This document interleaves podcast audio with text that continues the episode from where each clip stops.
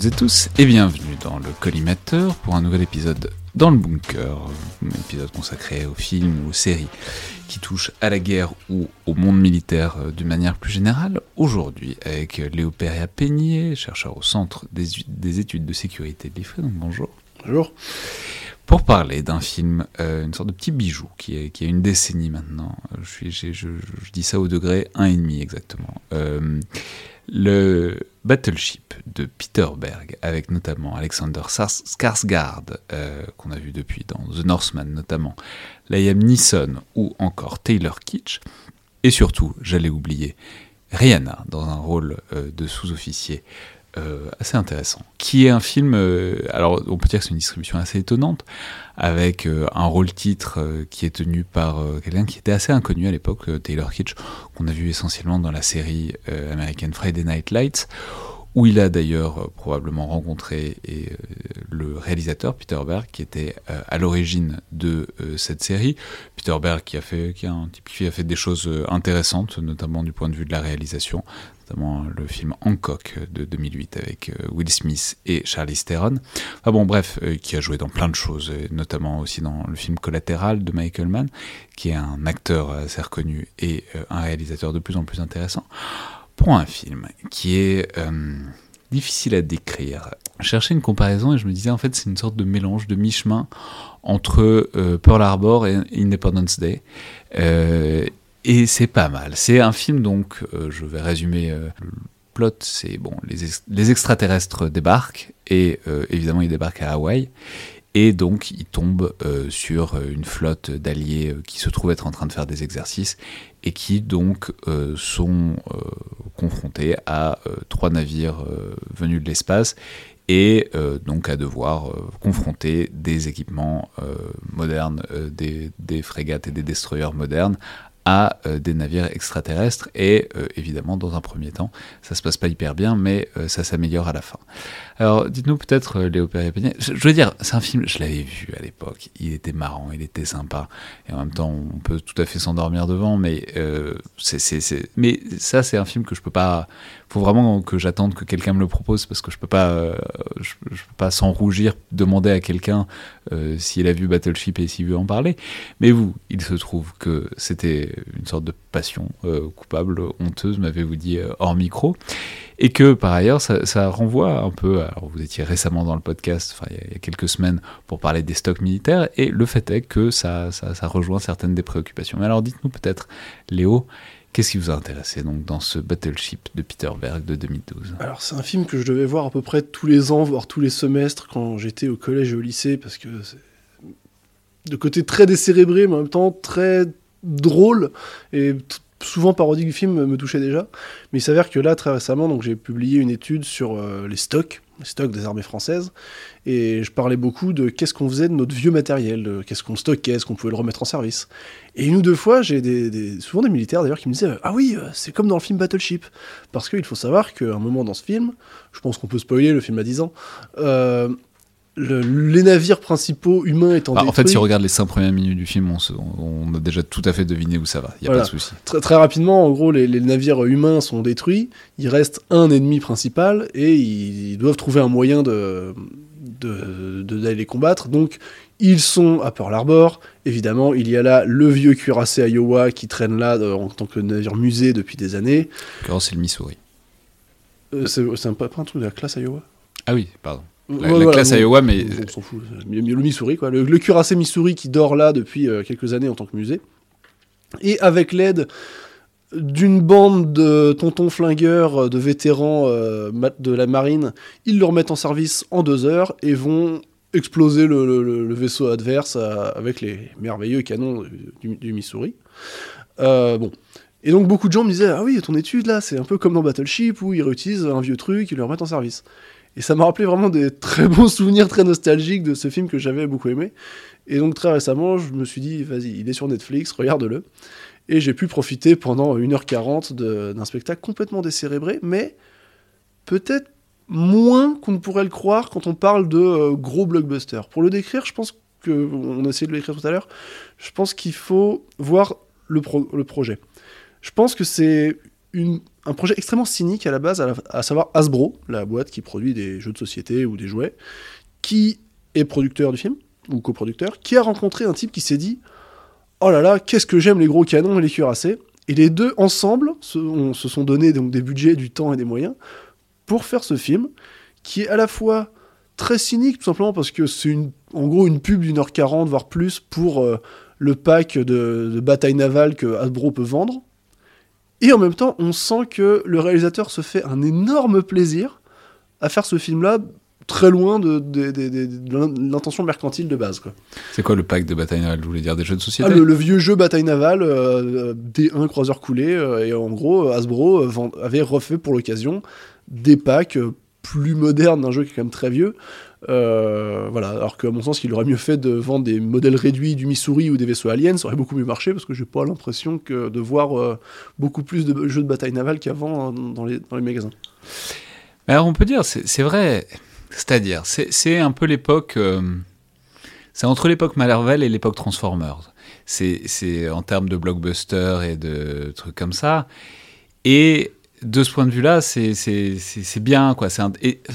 C'est-à-dire, ça tranche un peu avec la qualité de ces autres films qui pourtant ont été des cartons bien plus énormes. Mais c'est un film qui a un certain sens de l'humour, pas toujours euh, à cet ordre de rire, hein, mais qui surtout en fait, vous, me disiez, vous m'écriviez en me proposant ce film que il y a, un traitement du fait naval et euh, de la bataille euh, navale sous un côté qui n'est pas historique. Enfin, je veux dire, il y a des Midway, il y a des, trucs comme ça, même par là Enfin, il y a des films euh, à gros budget sur euh, essentiellement la guerre du Pacifique. Mais ça, c'est pas ça. C'est un autre genre. Et il y a un vrai intérêt pour ce que c'est que se battre sur mer.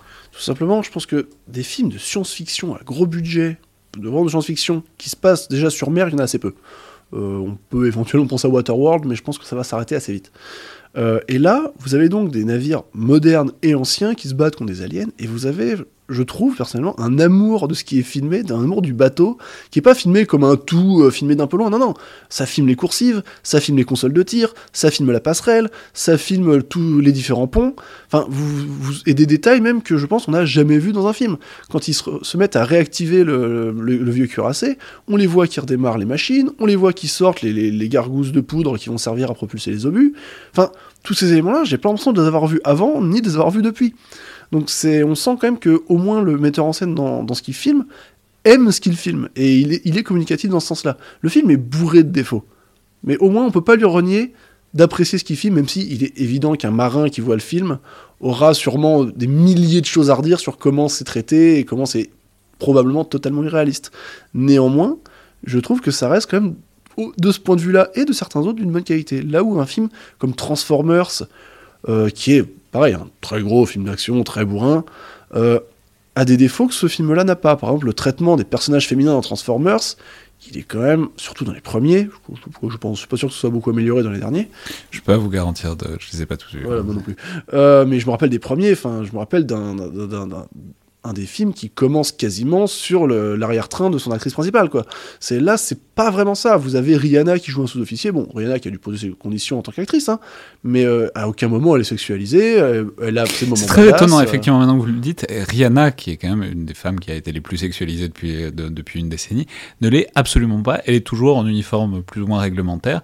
On ne voit absolument rien, contrairement à l'autre actrice principale qui joue la petite amie du, du- du personnage principal, qui, bon, elle est nettement plus sexualisée. Oui, et encore, quand on regarde le film, c'est surtout les gens dans les dix premières minutes quand ils se rencontrent avec euh, Kitsch.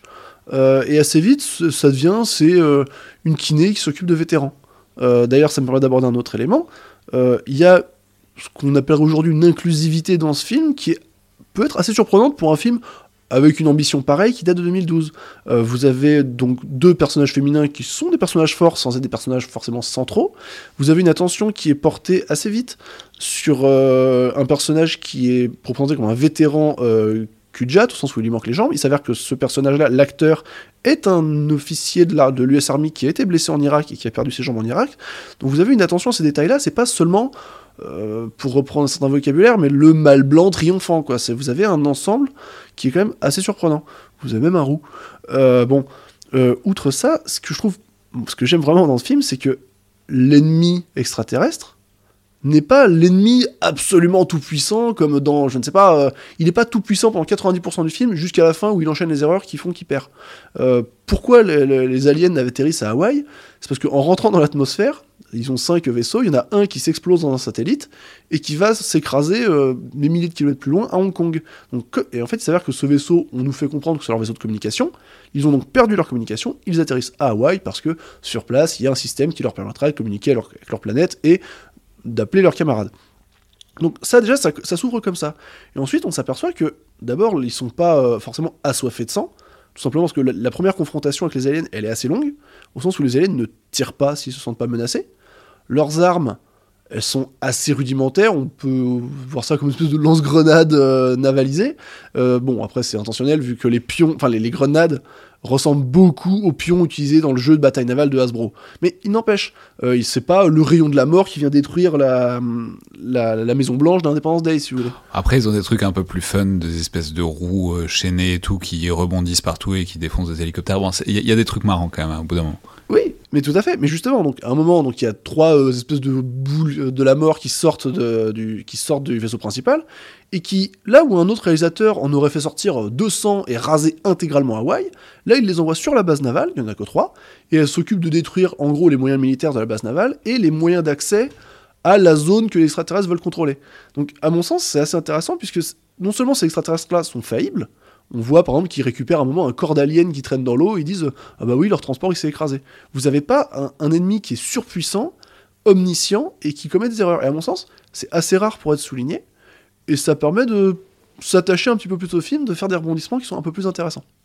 Oui, on va pas le, enfin, on va le défendre, on va le défendre dans une certaine mesure quand même. On va pas s'attendre, euh, voilà, c'est pas, c'est pas le- l'équivalent d'un Je me rappelle du collimateur sur Top Gun, je pense que j'ai le droit de défendre le film que j'aime aussi. C'est vrai, vrai. Non mais bon, on va dire, c'est quand même pas, c'est pas un chef-d'œuvre de réalisation, c'est pas un chef-d'œuvre non plus de réalisme. Bon, ça, vous me direz, les films où il y a des extraterrestres, toujours un peu comme ça, mais et encore, là, c'est- c'est- c'est-à-dire ça se passe dans un- une sorte de passé euh, imaginaire, puisque c'est, je crois que c'est censé être en 2005. Euh, C'est pendant les Rimpack, il me semble, c'est les Rimpack de 2012, non? Peut- je, sais pas, je sais pas, faudra le revoir encore une Peut-être. fois, je le Non, mais c'est compliqué parce qu'au début, ils disent qu'il y a une communication qui a été euh, établie avec les aliens en 2005. Il y a plusieurs temporalités. Ouais, enfin, bon, il y a des temporalités qui se percutent et il y a des. Mais c'est intéressant parce qu'on se demande au demeurant quelle peut avoir été la participation de la marine américaine pour ce genre de choses parce que. Euh, ils filment des trucs qui sont un peu futuristes, mais en même temps qui ont l'air assez adéquats sur, par exemple, les tableaux de commandement, les tableaux tactiles de comment euh, définir des cibles, etc. Et puis, bon, on va le dire quand même, ils font n'importe quoi avec les navires et les capacités des navires, ils leur font faire des dérapages, euh, etc. Enfin bon, du coup, c'est assez fun. Mais euh, il reste que c'est, euh, voilà, disons, il y a un décor, pas kaki en l'occurrence, mais gris et bleu, pour avoir un, disons, un film d'extraterrestre assez courant quand même sur, bon, ben, on- on leur tire dessus autant que possible, ça marche pas, ils nous défoncent, et puis quand même, à la fin, on va y arriver. Ah, mais pire que ça, c'est que quand je dis que c'est un projet qui est très cynique de la part d'Asbro, ça se vérifie à tous les points.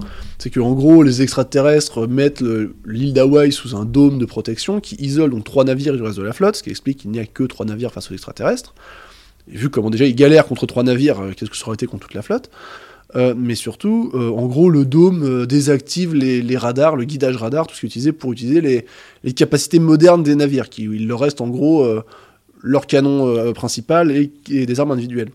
Mais ça, c'est utilisé au début euh, pour, pour le scénario, mais surtout c'est utilisé pour permettre à un moment euh, à la, au personnage pr- principal d'utiliser une solution complètement farfelue, mais qui est censée être une mimique, si vous voulez, de la bataille navale. En gros, ils ont un quadrillage sur leur carte. Euh, à un endroit est censé se trouver un adversaire et ils disent ok le- il, faut, il faut tirer en telle position. Bon, je pense que c'est complètement débile comme, euh, comme idée parce qu'on voit très bien que c'est forcé au possible. C'est c'est mais- très compliqué à expliquer, mais en même temps, quand on voit le film, c'est très évident. En gros, ils les voient pas, donc ils sont obligés de tirer à l'aveugle sur une case, enfin sur une coordonnée GPS.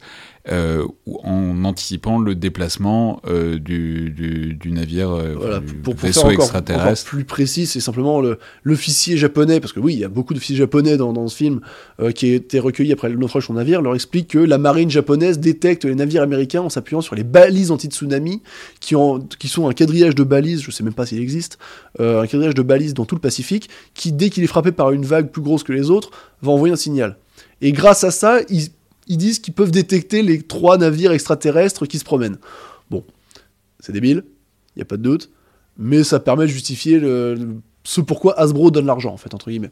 Après, une fois qu'ils ont perdu leur navire, ils vont donc réactiver le Missouri, Ouais, et là, c'est le festival. Ouais, non, mais j'allais dire, c'est ça qui est intéressant et qui rejoint euh, la, la note que vous avez faite et l'émission aussi qu'on a faite à, à ce sujet-là. C'est que ça, ça joue quand même sur un imaginaire qui est un peu l'imaginaire euh, un peu Space Cowboys euh, pour euh, transposer dans l'espace et un peu euh, le truc le plus utilisé de tout le cinéma américain, c'est une dernière mission euh, pour Avec les vétérans. Et euh, du coup, là, ils ressortent le vieux cuirassé qui date bon, des années 70, euh, j'imagine. Non, plus? Le Missouri, je crois que c'est le. Alors peut-être je me trompe, mais je crois que c'est le cuirassé sur lequel le Japon a signé sa reddition en 45. Donc c'est dire si après, ce qui est intéressant, Ouais, Il n'a pas été décommissionné tout de suite. voilà, ce qui est intéressant, Mais- c'est l'histoire de ces cuirassés en soi. Pourquoi ce film existe aussi, c'est parce que le, le décommissionnement des cuirassés a été un objet médiatique pendant très longtemps aux États-Unis.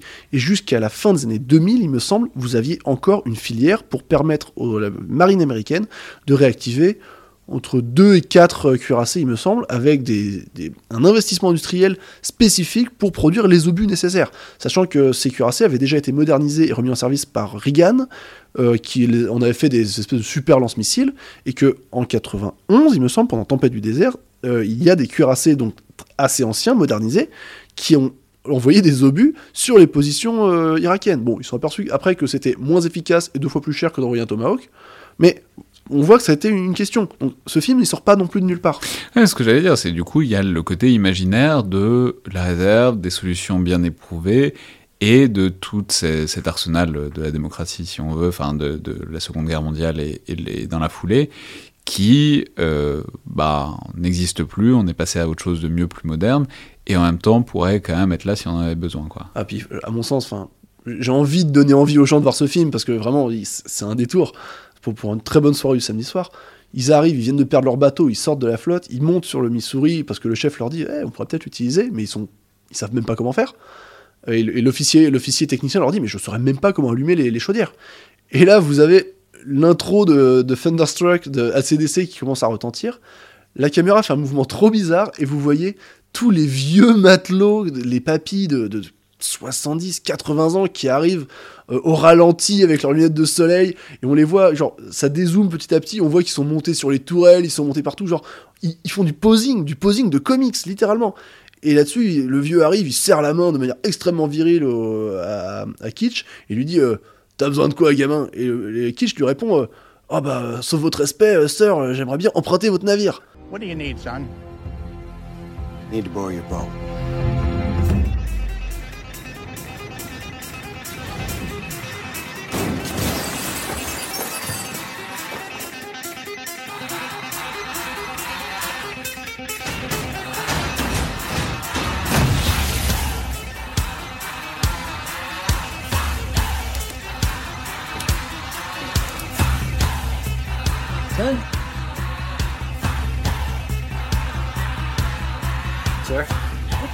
Stand there staring at me? Get your goddamn eye on that spotter! Eye on spotter, sir. Been working on a destroyer, haven't you? Yes, sir. Are you ready to play with the big boys? Oh, yes, sir. Come on, we need the help. Et après, ça part sur un montage, genre training montage à la Rambo, où on voit les vieux et les jeunes qui bossent ensemble dans le Missouri. Ils dégagent les machines à souvenirs, ils dégagent tout ça, ils coupent les encres et tout. Ils remettent en, service un- le navire. Et moi, j'adore cette scène. Et pareil, c'est tous les excès de cette époque. C'est quand ils arrivent en position euh, de tir sur, sur l'adversaire.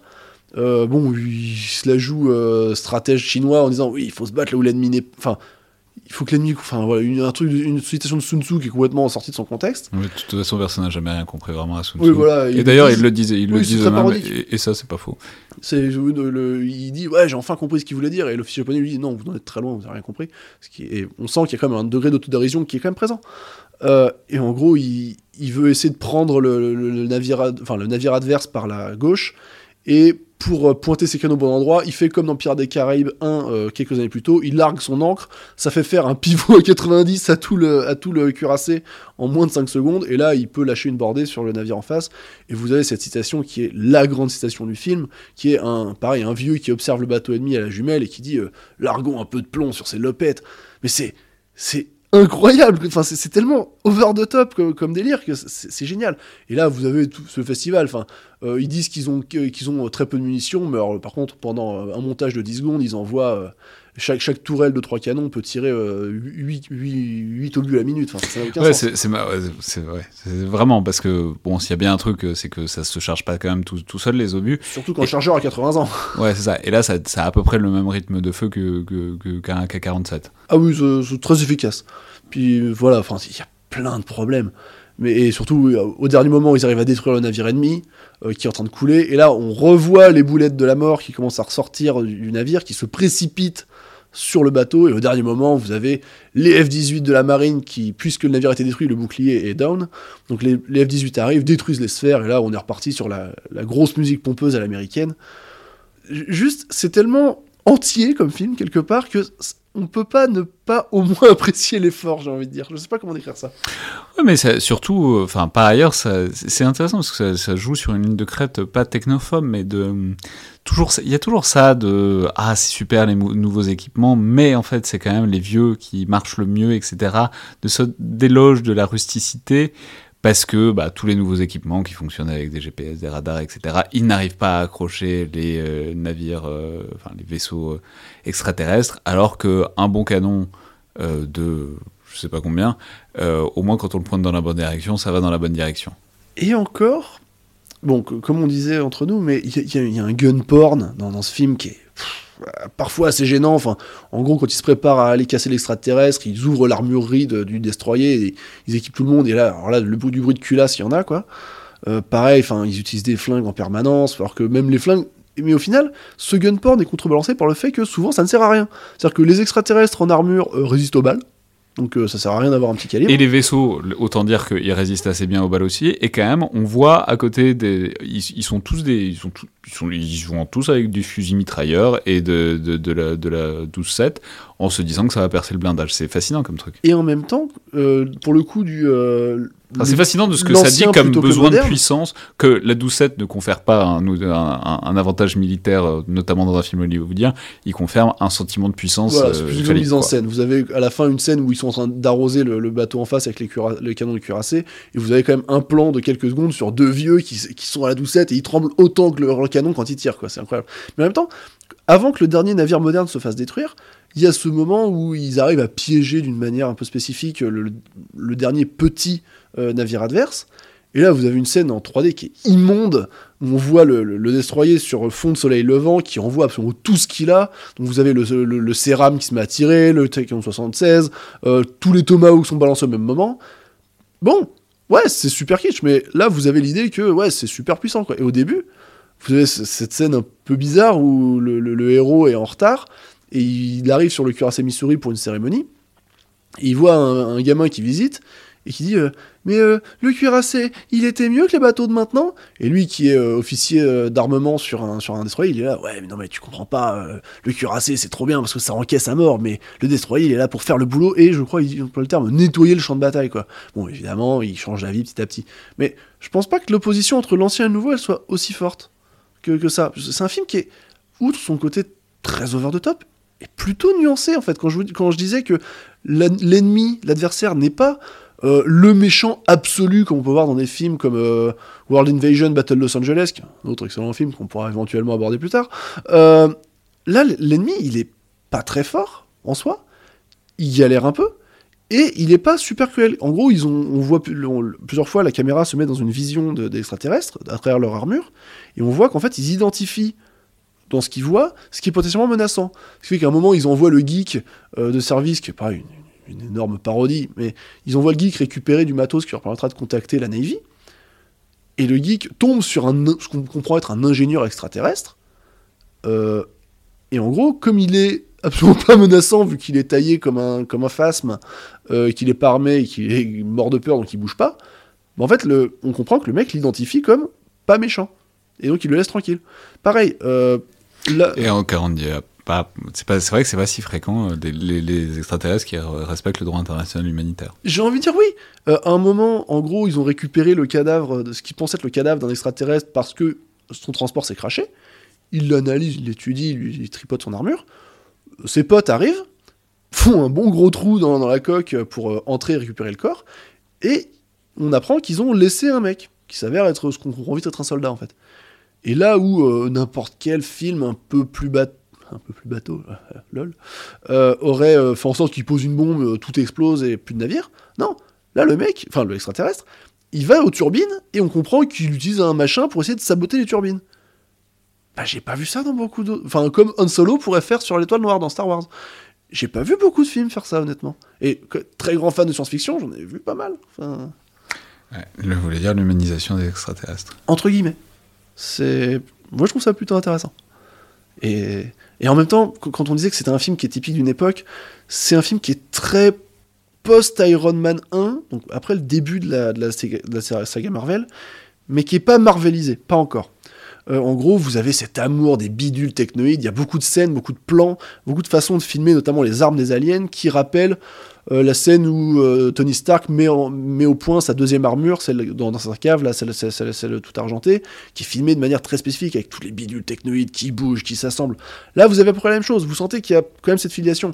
De même que le film a digéré pas mal d'influences assez surprenantes. Bon, il y a une référence à Titanic, il y en a d'autres à beaucoup d'autres films, que d'autres metteurs en scène ne seraient pas forcément embêtés à faire. C'est un côté très académique et peut-être risible ou vain, mais c'est comme ça. Et, mais c'est là. Et d'autres ne font pas cet effort-là. Très bien, bah donc on recommande euh, vivement euh, ce Battleship de 2012. Battleship voulant évidemment dire cuirassé, on l'a pas précisé, mais euh, c'est- important parce que ça donne aussi un peu l'angle de l'histoire.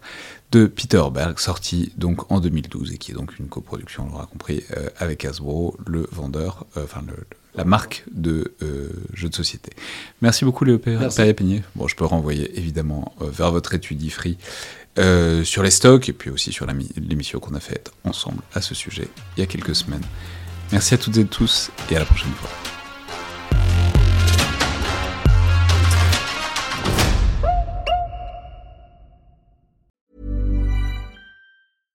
Mom deserves the best, and there's no better place to shop for Mother's Day than Whole Foods Market. They're your destination for unbeatable savings, from premium gifts to show-stopping flowers and irresistible desserts. Start by saving 33% with Prime on all body care and candles. Then get a 15-stem bunch of tulips for just $9.99 each with Prime. Round out Mom's menu with festive rosé, irresistible berry chantilly cake, and more special treats. Come celebrate Mother's Day at Whole Foods Market.